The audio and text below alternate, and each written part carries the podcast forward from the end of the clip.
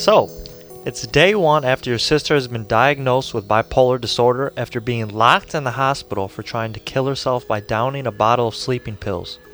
Question Should you A. say, I've got my own problems. I'll let my parents and her deal with that? B.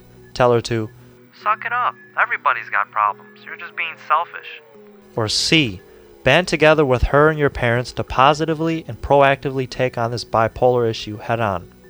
Believe it or not, there's a science clinicians use that suggests answer C not only sounds better, but actually is better.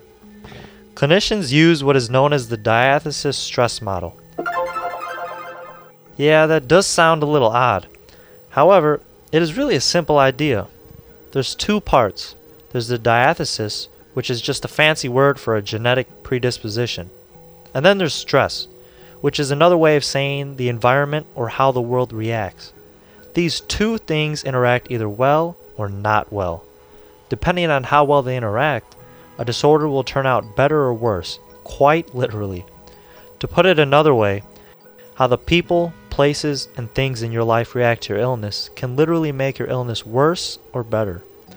Think of it this way let's say you break your leg, and your parents tell you to go mow the yard with the push mower, like you do every Sunday. At best, the yard's going to be either uncut or your leg's going to get worse and take much longer to heal. But now, let's say you break your leg and your parents tell you to use the riding lawnmower. Not only will the yard turn out nicer, but you will have accomplished something and your leg will heal faster.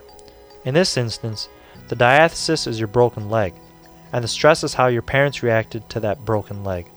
Clearly, in this example, your parents dealing with the broken leg head on led to a much better outcome. And so it is with bipolar disorder, and even depression. When someone is diagnosed with bipolar disorder, they are not the only ones affected. Family, friends, classmates, everyone are also affected. It only stands to reason that at least in some way, everyone's involved in that person getting better or worse. The diathesis stress model suggests that for the best outcome, the whole set of family and friends must come together to deal with bipolar disorder, head on in a proactive and positive way.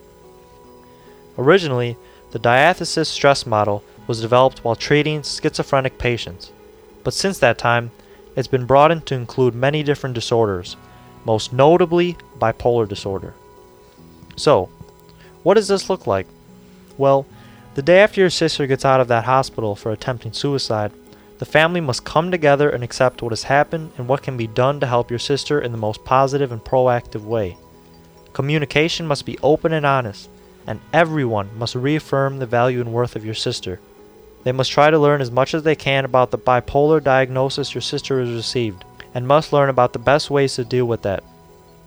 Family and friends must stand united in support of your sister overcoming the problems associated with bipolar disorder.